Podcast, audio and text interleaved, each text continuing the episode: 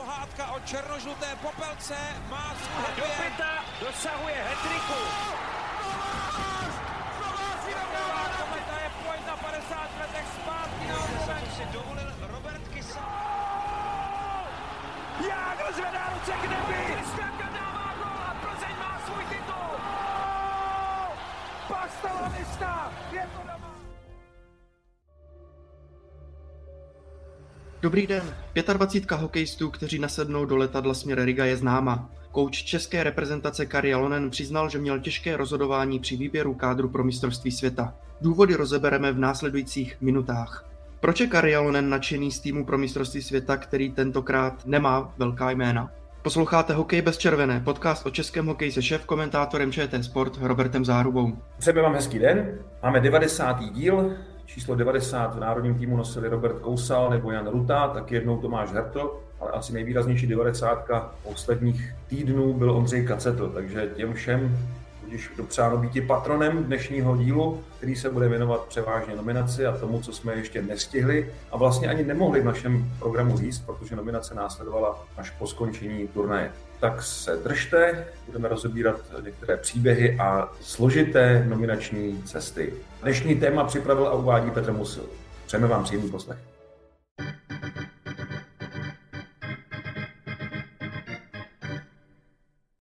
Nominační tisková konference po skončení českých her v Brně eh, se spozdila zhruba o 40 minut.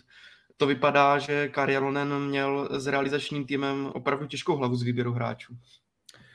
To jsem se ani nevšiml, že to spoždění bylo jako opravdu takhle dlouhý. Mně to přišlo, že to bylo asi 4 hodiny, ale každopádně hodně škrtů rovná se hodně eh, vysvětlování v kabině, protože pokud toho hráče nechcete ztratit na příště, tak musíte důkladně vysvětlit, proč se do té nominace nevešel a proč se vešel někdo jiný. A musíte mu, eh, každému tomu jednomu hráči říct, eh, proč se mu teda vzdor úsilí nepoštěstilo v té konečné soupisce figurovat, tak to si myslím, že byl jeden důvod zdržení. Já si myslím, že ani tak nebyl problém v, tom, v té debatě mezi trenéry, protože tady Kari Jalonen, myslím si, hodně dá na uh, Libora Zábranského, co se týče obránců. A uh, ta debata s Martinem Eratem si myslím, že je taky celkem jako dopředu už probraná, takže myslím si, že měli to rozmyšlené docela, docela dost dopředu a navíc ten poslední zápas jim v tom asi moc změn už neudělal. Možná, možná jednu a jednu vynucenou. Takže eh, debata byla spíš s eh, hráči než, než mezi trenéry. Si myslím já podle toho, jak jsem pochopil eh, ty, ta, ta, ty věty Kariho Jalonena na tiskové konferenci.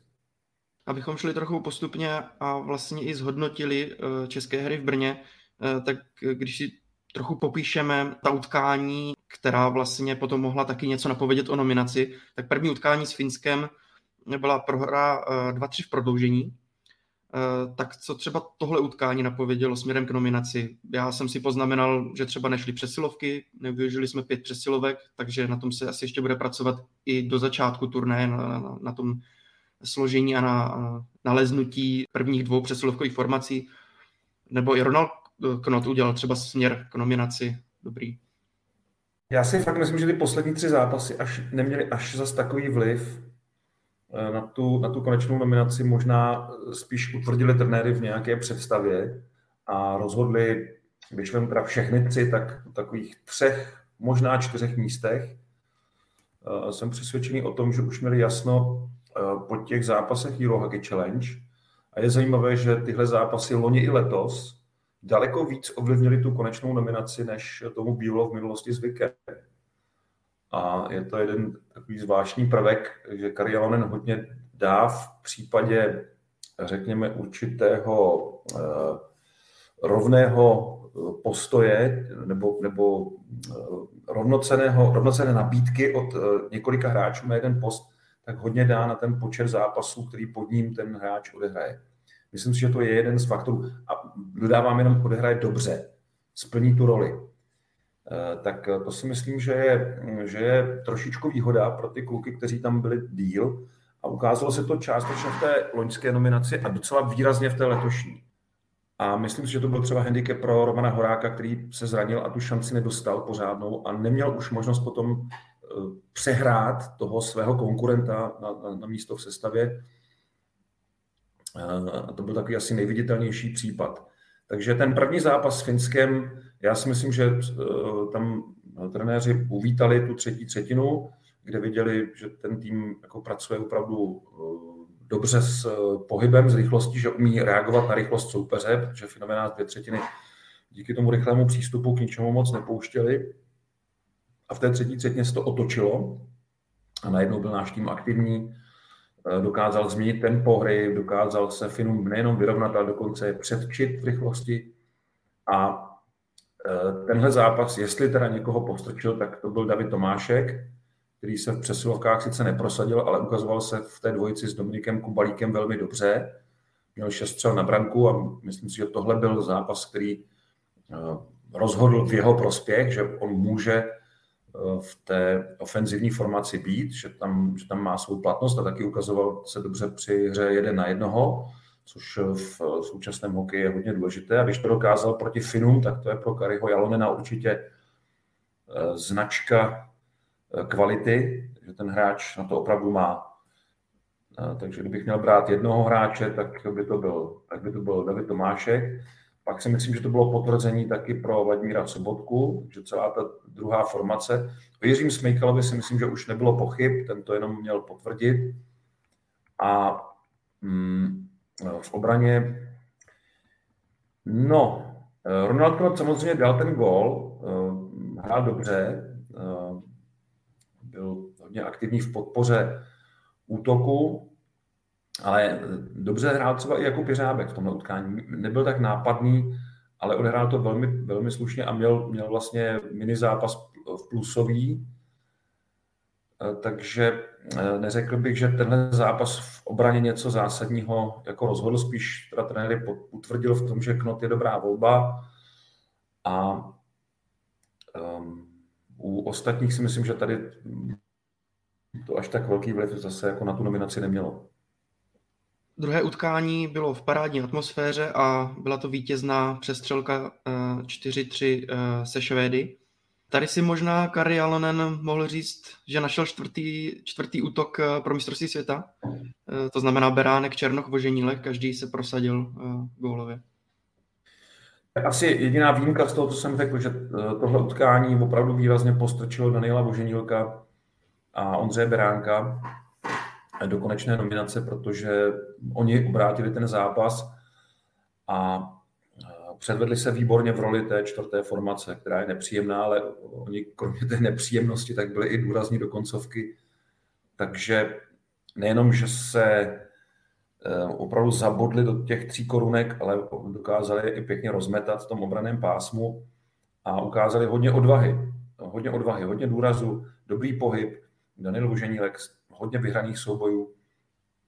Ano, tenhle zápas si myslím, že výjimečně tady eh, rozhodl o tom, že Ondřej Beránek se dostane přes ty ostatní, ale myslím si, že v jeho případě, a všimněte si, kolik tam vlastně v té nominaci hráčů, kteří prošli Karlovými Vary, eh, které pod Martinem Pešoutem hrávali velmi bruslivý hokej, eh, tak tam je vlastně Ondřej Beránek, Jiří Černoch a Jakub Flek a taky snad můžeme do toho započítat původně i Tomáše Dvořáka, který vlastně začal uh, extraligu v Karlových Varech, byť typově je to jiný hráč, ale to je opravdu výborný úspěch týmu, který vlastně v posledních letech, uh, dá se říct, živozí v extralize, ale je schopen připravit zajímavé hráče pro národní tým. Uh, a Ondřej Bránek je další takový příklad, takže možná za méně peněz se tady ve Varech dělá dobrá značka, dělá, dělají dobré pokroky a jestli teda z těch zápasů některý pomohl k nominaci, tak si myslím, že pouze tenhle. Že tady se ukázalo, že Ondřej Bránek a Daniel Boženílek jsou opravdu připravení a dokázali vlastně se tu potvrdit tu cestu, kterou Ondřej Bránek prošel eh, v přípravě už v Eurohockey Challenge, eh, kde se ukazoval velmi dobře a Daniel Boženílek v playoff. No a Potom třetí utkání a porážka 2-3 eh, eh, proti Švýcarům, která znamenala konečné třetí místo v, eh, v turnaji. tam to nebyl spíš jako posun k nominaci, ale naopak konec nadějí Davida Jiříčka pro šampionát v Rize a Tampere, protože po třech střídáních odstoupil se zraněním kotníku. Vybavujete si ten moment, nebo to se nedalo postřehnout, co se vlastně stalo Davidu Jiříčkovi?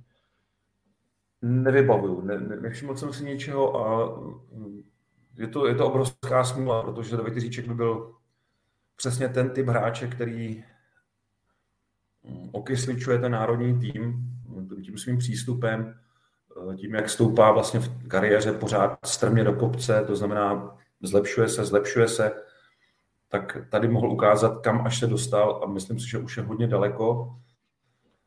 A ten turnaj by mu zase mohl pomoct a on zpětně by pomohl tomu týmu přesilovkami a takovou tou odvahou ve hře je to opravdu velká škoda. Já se trošku bojím, jestli, nebo bojím, mě napadlo, jestli náhodou ten kotník si trošku neťuknul při té, při té chybě v té přesilovce proti Švédům, kdy tam měl takový dost zvláštní obrat a pak se mi zdálo, že zpátky nebruslí tak rychle. A e, toho uniknuvšího švédského útočníka ani ne, ne, nedostihnul. Tak nevím, jestli tam se to někde jako trošku nenačalo, ale, ale nevím. E, protože ani v tom utkání se Švédy potom už tolik nehrál, eh, nehrál ani přesilovky a nedostal se vlastně do hry potom než na tři střídání proti Švýcarům. Ale tam on udělal takový docela zvláštní obrat a je to jediný moment, který já si vybavuju, že tam se mi něco nezdálo, ale nevím. Eh, zatím jsme se k tomu nedostali a, a David Jiříček eh, k tomu, pokud vím, tak ještě neřekl přesně, kde se mu to stalo, takže těžko říct.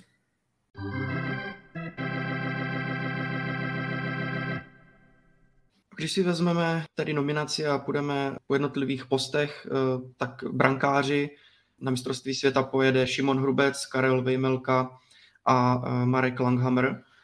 Kdo by mohl být jedničkou? Respektive Karjalonen eh, na tiskové konferenci řekl, že teda jedničku ještě tento tým nemá, ale jak by se to mohlo vyvíjet mezi brankáři?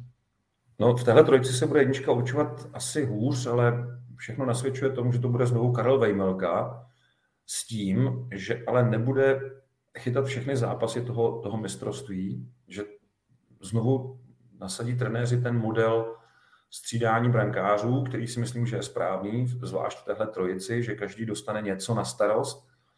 A ona se ta jednička určuje docela špatně v téhle trojici, protože Šimon Hrubec sice řekl, že přijme jakoukoliv roli, ale on má odhráno víc než Karel Vejmelka a Marek Langhammer dohromady v národním týmu, má 31 startů a z toho šest v téhle sezóně, tedy nejvíc ze všech brankářů a má i nejlepší čísla v národním týmu v téhle sezóně. On dlouhodobě má trošku problém, že ho prostě trefila strašně velká řádka zápasů, kde nebylo moc třeba na branku, ale hodně gólů soupeřů. Takže on je po 90% dlouhodobě v národním týmu, ale eh, v téhle sezóně je na 93%, 93,3 a má pět vítězství ze šesti startů.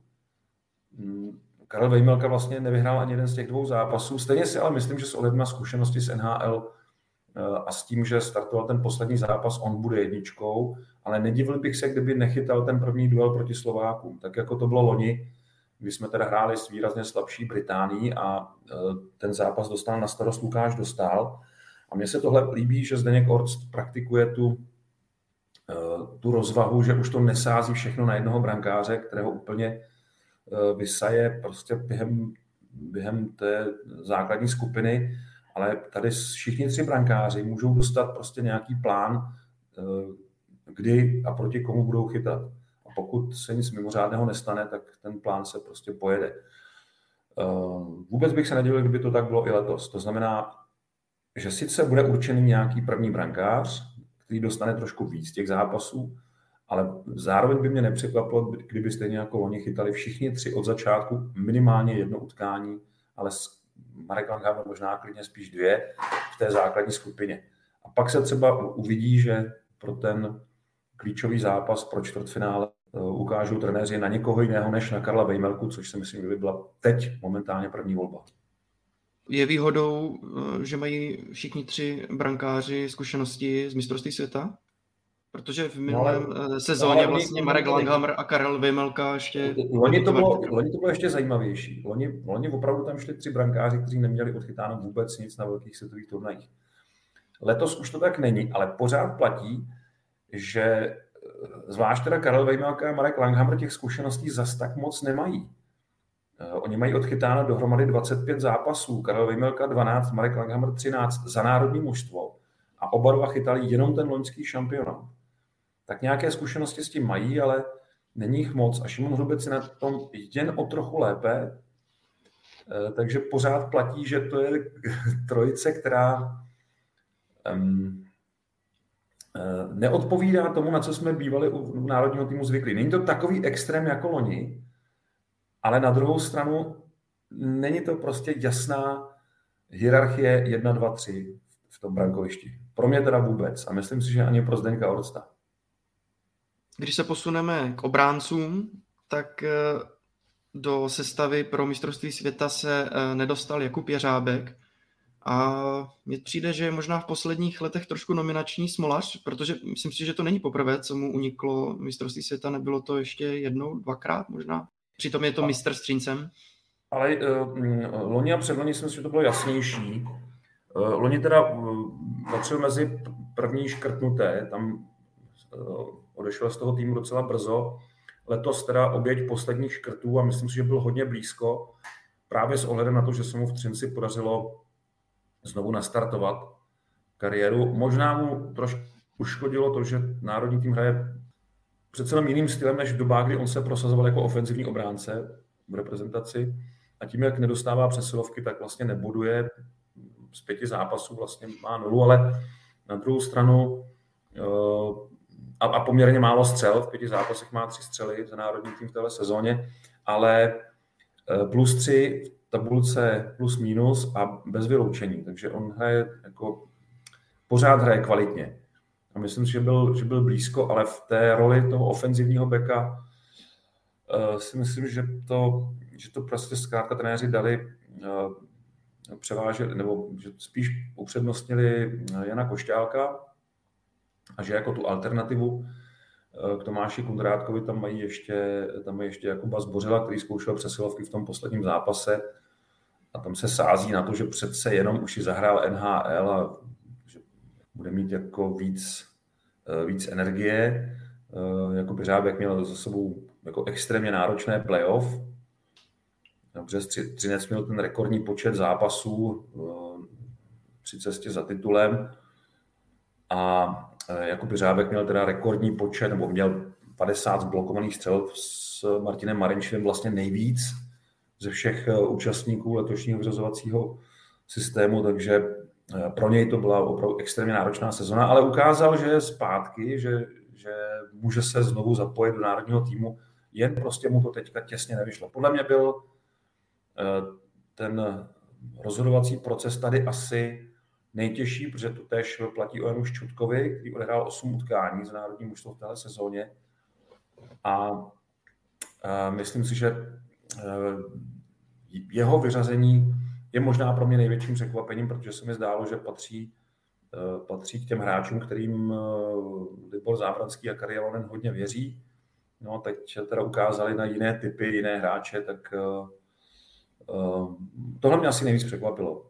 Protože jsem si myslel, že Jan Ščotka uh, má tu nominaci skoro jistou. On ani nehrál ten poslední zápas a my jsme měli za to, že ti hráči, kteří sedí na tribuně, mm-hmm. takže jsou, že jsou víceméně potvrzení. No.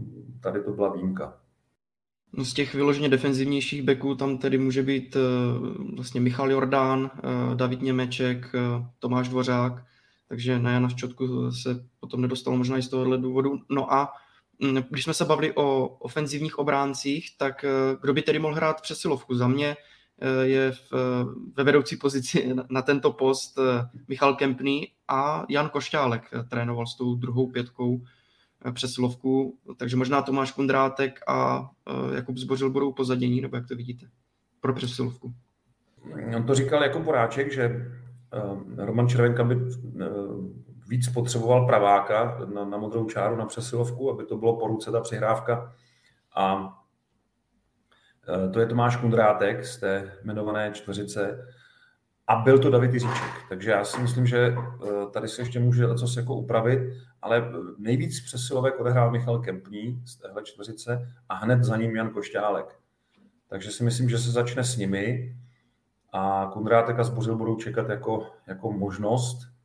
A není vyloučeno, že ta druhá přesilovková pětka bude hrát klidně na dva beky, s tím, že Tomáš Kundrátek se posune na pravou stranu, i když zrovna tahle varianta nám v tom utkání s Finskem moc nesedla.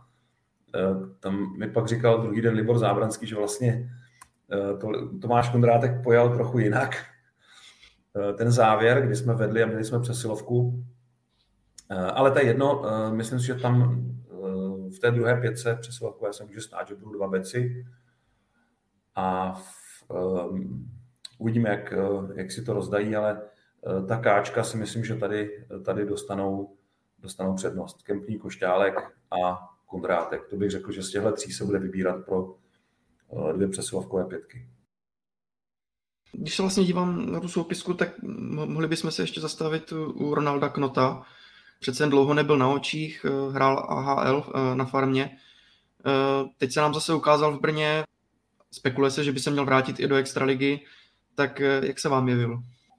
Dobře, on na to, jak je velký, tak zase není tak nápadný, ale je spolehlivý, docela slušně bruslí a uh, má takovou tu odvahu ve hře. Uh, možná i někdy trochu porušuje ten systém, kterým by Karialonen chtěl hrát. To se asi časem srovná, ale myslím si, že to je, že to je oprávněná nominace a že si to zasloužil nejenom za ten gól, tu situaci vyřešil skvěle uh, po Kubalíkově přihrávce proti Finům, ale celkově za ten výkon si myslím, že ve třech zápasech ukázal, že může být, eh, může být hodně platný. No a hrál čistě, byl bez faulu, takže další věc, která mu určitě pomůže nebo pomohla v tom eh, rozhodování. Takže Ronald Krot, eh, navíc tím, jak se zranil David Jiříček, tak by tam chyběl Eh, třetí pravák v té osmičce obránců, takže to si myslím, že taky hrálo v jeho, v jeho prospěch, protože Jeřábek, eh, Šťotka jsou leváci, takže tam si myslím, že v té osmičce obránců eh, on tam vlastně zapadá i z tohohle důvodu, že budeme mít tři dvojice, kde bude pravák, levák, což je vždycky lepší.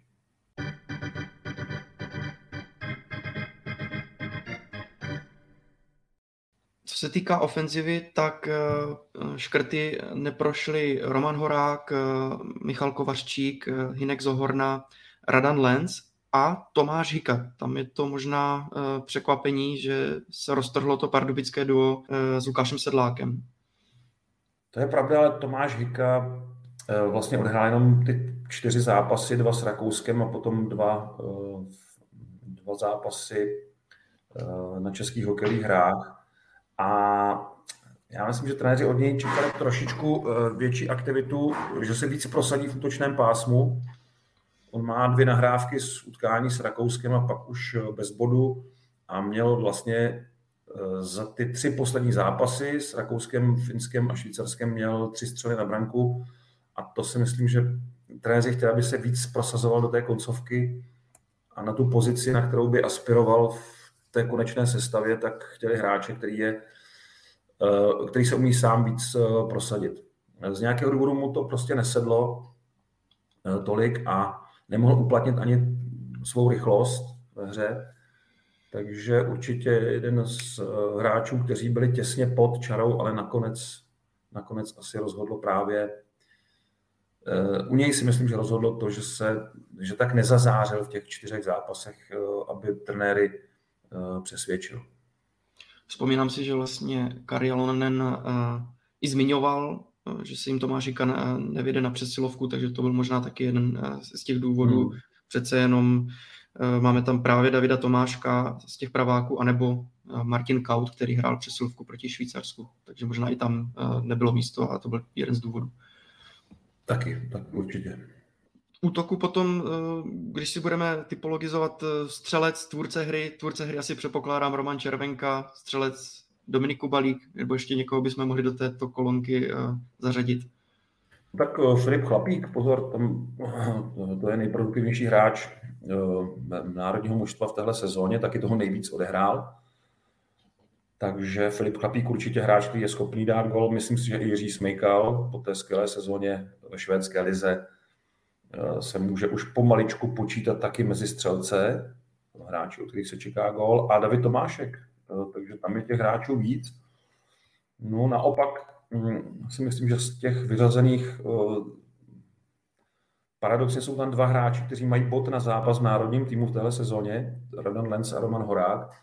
Radan Lenz měl eh, výborný ten první turnaj Karialy a hrál velmi dobře i v Jurohaki Challenge, ale v těch posledních třech zápasech zase, co odehrál, tak asi trenéři tam dali přednost, eh, dali přednost eh, Martinu Kautovi, možná na jeho postu, a Jakubu Flekovi, který je také velmi produktivní v těch posledních zápasech, tak eh, té levé straně možná dostali přednost oni dva, ale Rada Lenz 5 plus 5 za 10 utkání, to není vůbec špatná sezona v národním týmu a tohle vyřazení také nebylo jednoduché.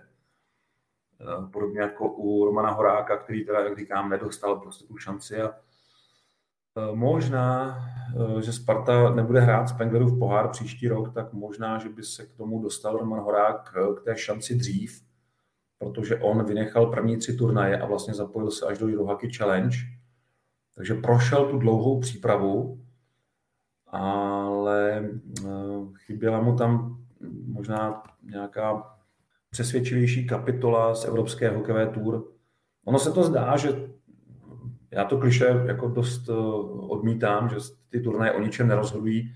Ono se ukazuje, že zvlášť v tomhle trenérském štábu jsou ty poznámky eh, z těch turnajů velice uplatňovány v té konečné nominaci, že si trenéři opravdu velice pečlivě hlídají příspěvek, chování, pokroky, ale i stagnaci hráčů, eh, nejenom v lize, ale i, ale i v národním týmu, kde opravdu od toho turnaje Karely až po ten poslední turnaj, až po české hry, si myslím, že si trenéři velice všímají toho, kam se ten hráč vyvíjí, jestli se posouvá, jestli opakuje ten výkon, jestli je schopen ho opakovat, nebo jestli tam byla nějaká možná náhoda, jeden, jeden výkyv směrem nahoru. Eh, to nemyslím, že by to byl případ těchto dvou hráčů, ale um, ukazuje se prostě, že tady, že tady samozřejmě u, u spousty těch uh, dilemat uh, tohle je jeden z, jeden z, neříkám jediný, ale jeden z faktorů rozhodování. No a máme tady teda opravdu tu kuriozitu, že dva hráči, kteří mají bod na zápas, Radan Lenz a Roman Horák, a Radan Lenz z deseti utkání deset bodů, takže nakonec se do té nominace nevejdou.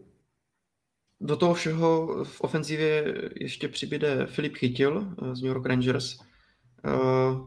Mohl by být už uh, nyní lídr reprezentace. Nebo já ještě připomenu, co vlastně říkal Kari Olonen uh, na tiskovce, uh, že i když hraje třetí lineu Rangers, tak má v sobě samozřejmě, nebo musí mít v sobě nějaké vůdcovské vlastnosti a Filip bude rozhodně v hlavních útocích týmu. Na přesilovce je to silný, silný centr a, a bude pro nás velmi důležitý. Jestli jsem to dobře pochopil, tak Olonen říkal, že třetí útok že třetí útok Rangers to je jako světová kvalita nebo pravní třída. A e, Filip Chytil určitě bude e, v přesilovkové formaci, ale nejsem přesvědčený o tom, že bude v prvním útoku.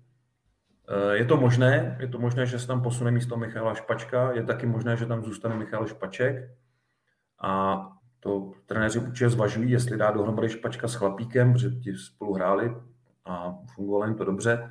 A nalevo třeba Smejkal, to by, to by jako mohlo sedět. A pak by se Filip chytil, dostal do té první řady eh, Červenkovi a Kubalíkovi. To nám odhalí až první tréninky eh, příští týden, nebo tenhle týden už vlastně. A eh, není pochyb o tom, že Filip Chytil bude hrát přesilovky, to je jasné. Ale jestli bude lídrem, nevím. Toho týmu přece jenom on věkově ještě vlastně patří k té mladší generaci, což je skvělé. 20 let. Hráče. 23 let, no. No, no, což je skvělé, že takového hráče máme. Tahle naladě už určitě může být teď. Otázka je v kabině, tam si myslím, že ještě přece jenom tam bude ta rada starších. Mě překvapilo, když se dívám na eh, parametry Filipa Chytila, tak eh, má vlastně výšku 191 cm a eh, váhu 95 kg. A celkem mě překvapilo, že je vlastně po Jiřím Smejkalovi druhý nejúrostlejší útočník v kádru. Přece jen Já myslím, že tam je ještě Daniel Voženílek mezi nimi někde. Podle zápisu z tiskové konference, nebo to, to no, nominačního listu, to. Mm, mm, mm. je druhý Filip Chytil. A mě to celkem překvapilo, že udělal progres vlastně i v té fyzické stránce Filip Chytil, že opravdu eh, je silnější po těch sezónách eh, v NHL. Takže může i fyzickou hru samozřejmě zvládat dobře. On je hlavně velmi šikovný s hokejkou a když teda k tomu má tu sílu, tak to je velmi nebezpečný hráč potom pro soupeře, že ustojí souboj, že mm, má dobrou stabilitu před brankou i, i v rozích a když je k tomu ještě šikovný a dokáže si ten puk dobře pokrýt a dokáže s ním něco udělat, tak to je samozřejmě silná zbraň. Takže to je jenom dobře. A Filip Chytil to ukázal v tom jako nejtěžším kolbišti, kde se výkon musí opakovat. Tam si nevystačí, tam by si nevystačil s nějakou jednou parádní ojednělou akcí, ale on to opravdu dokázal v NHL, takže to je známka té největší kvality. Teď by o to, a možná je dobře, že dostal ten čas na zotavenou eh, po tom přeletu eh, do Česka a mm, začne vlastně teď. A možná uvidíme, že možná dostane ten pomalejší režim zapracování. Eh, bude záležet na tom, jak to trenéři vyhodnotí podle toho, co bude ukazovat v tréninku.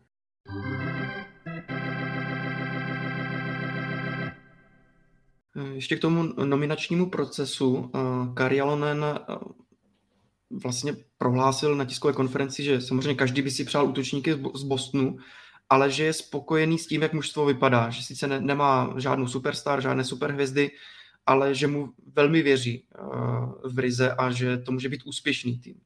Tohle mě teda trošku překvapilo. Já jenom než položíte otázku, tak musím říct, že eh, říct, nemáme v týmu žádnou superstar, ale v týmu je vítěz kanadského budování minulého šampionátu. To si myslím, že, že byla trošku odvážná věta. Já si myslím, že v týmu je jedna velká hvězda, to je Roman Červenka. No, srovnával to asi vyloženě eh, s Davidy eh, z Bosnu, s Davidem Pastrňákem, s Davidem Krejčím. Já, já si tady, určitě, to byli opravdu vynikající hráči a hvězdy, bez pochyby, ale to bylo trojhvězdí. Oni to prostě byli tři hráči, kteří ten tým eh, vedli k, tě, k bronzu a tady opomenout Romana Červenku mi přijde, že děláme z těch evropských hráčů jako něco míň a není to správné, protože turnaj a mistrovství světa to je opravdu něco jiného než NHL je to jiný typ soutěže a myslím si, že Roman Červenka právě tenhle jiný typ soutěže umí hrát jako málo kdo. Navíc eh, kdo ví, když eh, puky správně sednou na hokejku třeba eh, Dominiku Kubalíkovi, tak může být, může ucházet o nejlepšího střelce turnaje. Určitě ten no, potenciál taky má. Předčas, předčasná úvaha, no, ale samozřejmě. Samozřejmě, on neskoroval, takže on, on jako dřív nebo později to musí přijít, protože to je střelec a e, v té e, své kariéře on má jako zápasy, v kterých, teda má turnaje, v kterých opravdu jako zazářil, no, tak to uvidíme. Mě vlastně po tomhle výroku e, Karielona napadlo, jestli se tady neprojeve trochu finská nátura, že vlastně není potřeba sehnat za jmény z NHL, ale spíš vytvořit fungující celek.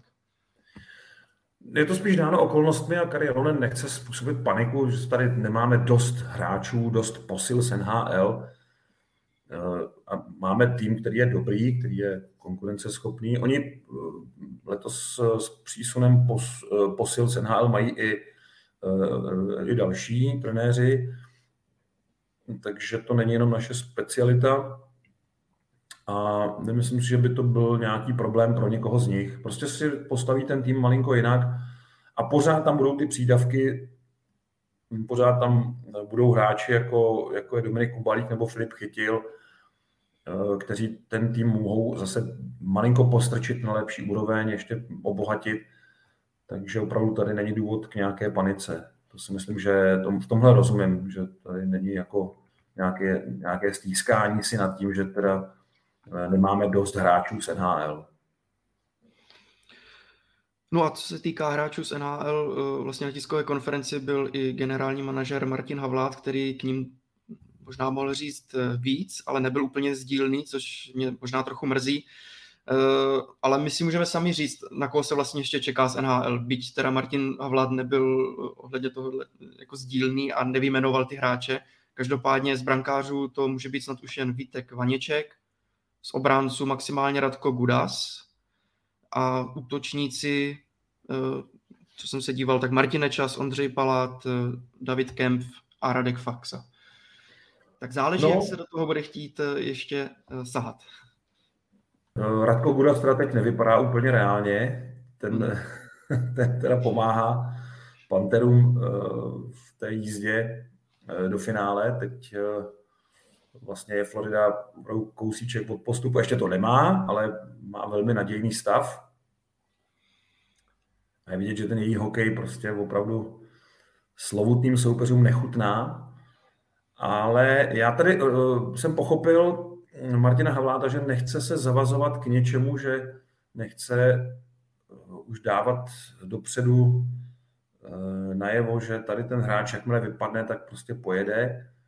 Ono taky bude záležet na tom, kolik místa nechají trenéři. Myslím si, že nechají dvě volná místa v sestavě, že budeme hrát 13-7, ten první zápas se Slováky.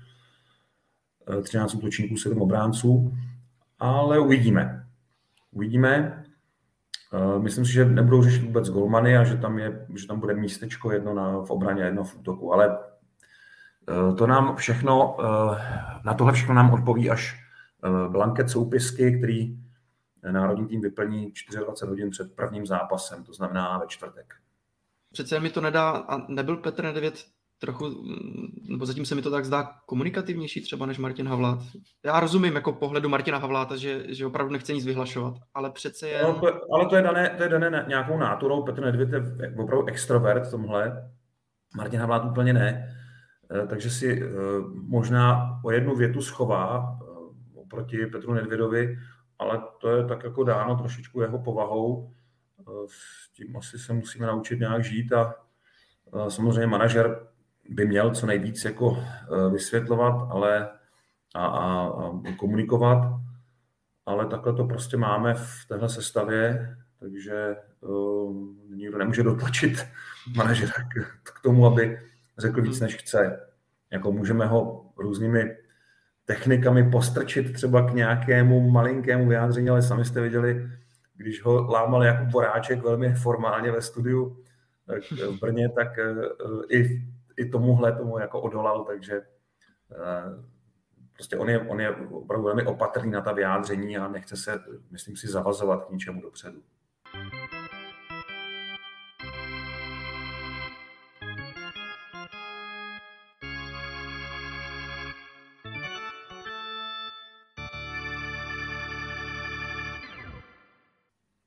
Další části dáváme prostor eh, dotazům posluchačů. Tady si dovolím eh, se zeptat, řekněme, hlasem posluchačů a diváků, eh, které jistě podle reakcí na sociálních sítích zajímá Jakub Voráček jako expert a komentátor České televize. Tak to pojďme ještě zmínit tady, jak se s tím popasoval a jestli ta spolupráce v budoucnu, jestli na, ně, na něho budete myslet a, a mohla by být nějaká spolupráce v budoucnu třeba. Eh, především eh, musím říct dvě věci. První, že přejeme Jakubovi, aby ještě hrál. To je asi první, co musím uvést, že by bylo skvělé, kdyby se ještě vrátil na let a mohl si užívat to, co má nejradši, to znamená hraní hokeje. Ale když jsme se bavili o tom eh, druhém směru, že by mohl o tom hokeji taky mluvit, tak to si myslím, že ukázal, že k tomu má dost velké předpoklady.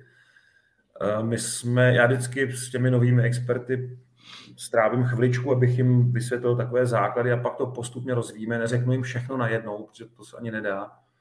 Ale u Jakuba jsme mohli, já nevím, body 1 až 8 přeskočit a přejít rovnou k 9 a 10, protože on opravdu i tím, jak sleduje ten program, eh, on se o tom bavil s Davidem Pospíšilem, s Petrem Hubáčkem, eh, kteří už vědí přesně, co to jako obnáší, tak eh, on je eh, prostě velmi vnímavý těmhle těm eh, jako po, po, požadavkům na experty a přesně věděl, co a jak. Takže jsme si řekli opravdu pár drobností, pár věcí a pak už nebylo moc co korigovat, protože Kuba okamžitě přesně pochopil, jakou roli má v tom programu a, a ještě si to udělal po svém, což jsem říkal, hlavně si to jako tady jsou nějaké základy, chceme, abys dodržel jenom tohle a tohle, ale jinak co, co a jak budeš říkat, je úplně na tobě a naopak chceme, abys byl přesně takový, jako seš normálně, tak eh, protože proto, proto tam jako ten, ten Jakub je eh, jako tak eh, oceňovaný, myslím si, od diváků, kteří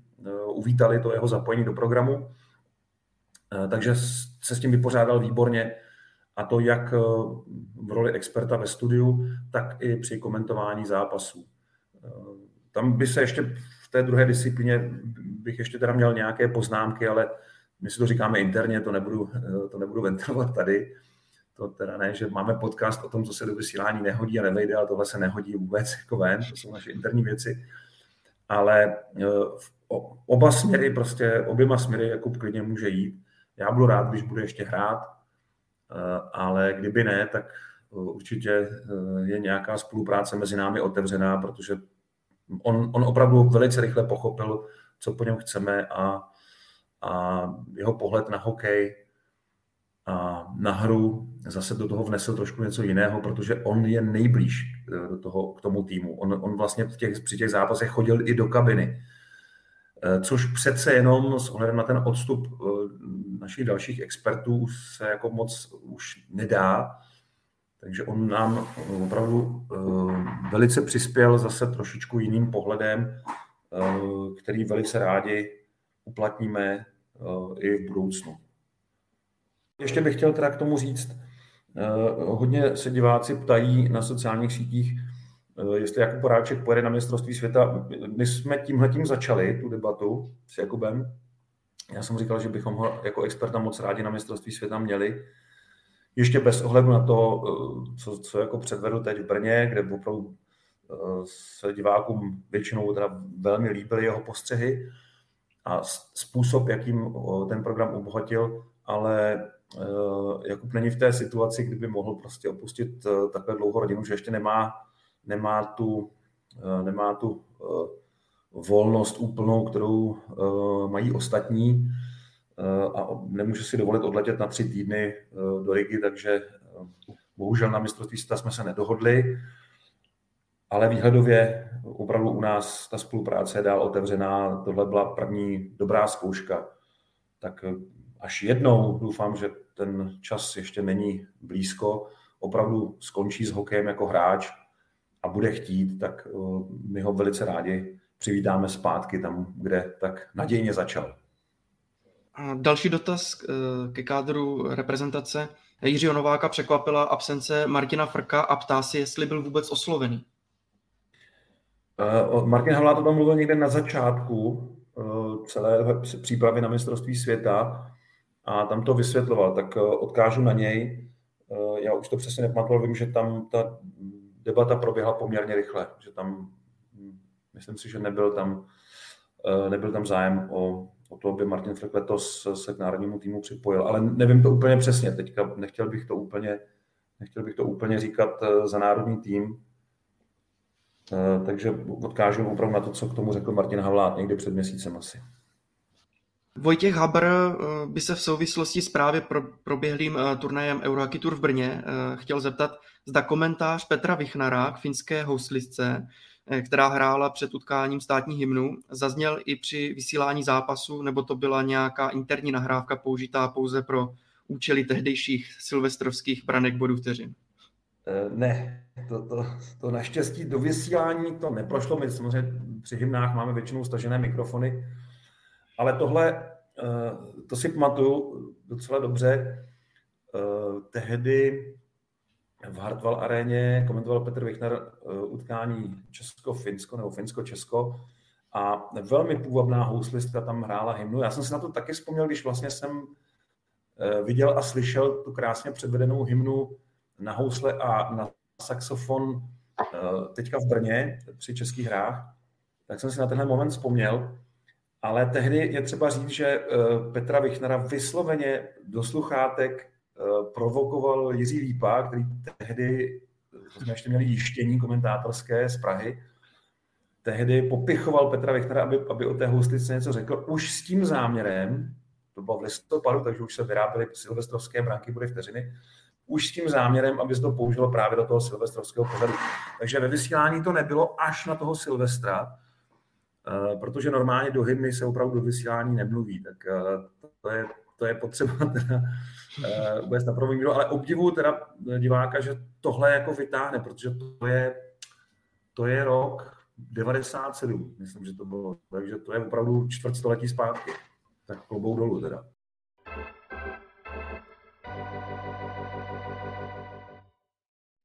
V závěrečné rubrice vám nabízíme top 5 eh, nominačních příběhů českých hráčů. Eh, tak eh, začneme z obrany, protože v brance bylo dlouho všechno jasné, ale pro mě číslo 5 v žebříčku je Jan Košťálek. Pojede na svůj první velký turnaj, pojede po sezóně, v které odehrál v národním týmu 10 zápasů a měl 5 bodů a je nejplnějším střelcem mezi obránci, má 27 střel a uplatnil se v přesilovkách a má hodně zápasů, v kterých měl nějaký jako výrazný počin. Takže z těch nováčků v obraně si myslím, že je nejdál. Číslo čtyři je Filip Chlapík, u něj uh, samozřejmě velký příběh s ohledem na ty dvě loňské uh, smůlovaté koncovky nominační, kdy nebyl povolán ani na olympijské hry, ani na mistrovství světa, hokejista sezóny, nejproduktivnější hráč extraligy a nedostal se.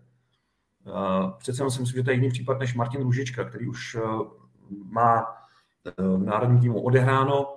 Filip Chlapík je ten hráč, řekněme, v nejlepším věku, který stoupá v té kariéře a ten loňský rok eh, ho hodně sebral. Myslím si, že to byl důvod taky toho, proč mu ty puky teď eh, v Brně trochu víc odskakovaly. On byl opravdu hodně nervózní. Byl jako trošku svázaný tím, že to má zase na dosah a zase mu to jakoby uniká. Ale nakonec uh, se do té nominace vešel a Kari Jalonen si ho bere a taky ono odehrát 16 z 18 utkání v sezóně a nejet potom na mistrovství světa, to by bylo zase teda hodně kruté, takže Filip Chlapík číslo 4 po těch loňských nominačních nezdarech. Další příběh je David Tomášek, ten už několikrát byl na velkém turnaji, ale vždycky jako nenapsaný náhradník a ještě nikdy se do té soupisky nakonec nevešel. Tak teď konečně a potřeboval k tomu odehrát 44 utkání v národním týmu, aby dostal teda šanci a je to podobný příklad, případ jako Filip Chlapík, eh, ale u něj to je ještě zajímavější tím, že on už opravdu eh, několikrát vlastně byl eh, součástí týmu, který, který, byl, který hrál velký turnaj, ale nakonec nikdy vlastně nebyl na to soupisku dopsán. Takže pro něj jako velký pokrok a dá se říct konečně. Číslo dvě, tak tady u dvojky se podíváme na Daniela Voženilka, který je úplně opačný případ. Po čtyřech zápasech v téhle sezóně jako nováček národního týmu pojede na mistrovství světa. Já si nepamatuju podobný příběh z poslední doby. Eh, ptal jsem se včera Kariho Jalonena na tiskové konferenci, ne snad, že bych chtěl spochybnit to vůbec, spíš naopak, mě zajímal jeho pohled. A Kari Lonen použil ten termín eh, hot player, tedy ten hráč, který momentálně na vlně, eh, to bylo přeloženo, to si myslím, že není špatný překlad, že to docela vystihuje tu situaci, ale já si nepamatuju, že by hráč, který zazáří v playoff, měl tolik energie a dokázal se okamžitě přeladit na novou výzvu i v národním týmu. Eh, tedy my jsme takový hot players opravdu moc neměli. Většinou ten hráč se jako hodně vyčerpal v tom playoff, té cestě za titulem a pak se nějak jako procpal do nominace, jestli vůbec. Ale nebyl už tak výrazný jako v tom playoff. Eh, fakt jsem pátral v paměti, eh, netvrdím, že úplně jako dám dohromady všechny ty příběhy nominační, ale pátral jsem v paměti, kdy naposled jsme měli hráče, který byl tak výrazný v playoff, a tak výrazný v tom boji o nominaci jako Daniel Luženílek. On měl dva opravdu výborné zápasy a ty ho postrčili, protože ty dva, co odehrál ve Švýcarsku před Vánocemi, tam se ukázal, ale nezářil úplně, taky tam nedostal nic moc jako šanci, tam hrál eh, poměrně málo, Ale tady tu šanci dostal o víkendu a jako vtrhnul do té soupisky jako uragán. A myslím si, že za sebou ještě taky popotáhl do té nominace Ondřeje Beránka. Říkal jsem Majřík Černochovi, není, není pochyb. Takže tohle je velký příběh a číslo dvě v té nominaci pro mě. No a číslo jedna, to už jsem naznačil, e, i s ohledem eh, na to, co říkal Kari Lanen, je pro mě Roman Červenka, protože tohle bude pro něj úplně jiný turnaj než eh, ten předchozí, kde měl nejenom ke kartám, ale i vlastně k těm poradám v kabině a k tomu vedení toho týmu měl tu leadership, leadership group, jak říkal, měl Davida Krejčího, měl, a toho měl od začátku v přípravě, měl Davida Pastrňáka, Eh, měl Filipa Hronka a teď najednou tam nemá nikoho a to C samozřejmě má teda na dresu, ale bude muset si vytvořit novou skupinu a to bude hodně zajímavé. Samozřejmě tam je s Vladimírem Sobotkou, s tím začínal kdysi ve Slávě, takže uh, nějaká rada starší tam zase bude, ale celkově ten tým je zase jako tak jiný, než byl ten loňský, uh, že tohle bude velká výzva pro Romana Červenku vést vlastně úplně, úplně jiné mužstvo a tentokrát z role tak jako jasného vůdce. Myslím si, že tady, tady to bude trošičku jinak, než to bylo, než to bylo loni. Takže pro mě číslo jedna pořád je eh, jako příběh je Roman Červenka. To je z dalšího dílu podcastu Hokej bez červené všechno. Eh, všechny díly, včetně Hokej Focus podcastu, najdete na webu čtsport.cz, ve všech podcastových aplikacích nebo na YouTube a příště už se těšíme z dějiště mistrovství světa. Je to tak, začínáme v pátek, eh, možná posuneme trochu čas začátku prvního studia mistrovství světa, teď eh, oficiálně je to 15 hodin, ale začneme možná ve 14.50, možná ještě o trošku dřív, abychom stihli všechny zajímavosti o turnaji, o národním týmu a také o prvním soupeři, protože to budou Slováci. Takže v pátek před třetí hodinou buďte naladěni na ČT Sport a potom vlastně můžete zůstat na stejném programu eh, po dobu dalších 17 dnů, kdy se bude hrát mistrovství světa v Rize a Tampere. Tak vám přejeme příjemné zážitky a těšíme se také nejenom na shledanou, ale taky na slyšenou, protože s Petrem připravíme eh, nějaký podcast Hokej bez červené, jak říkal, přímo z dějiště šampionátu. Hezký den.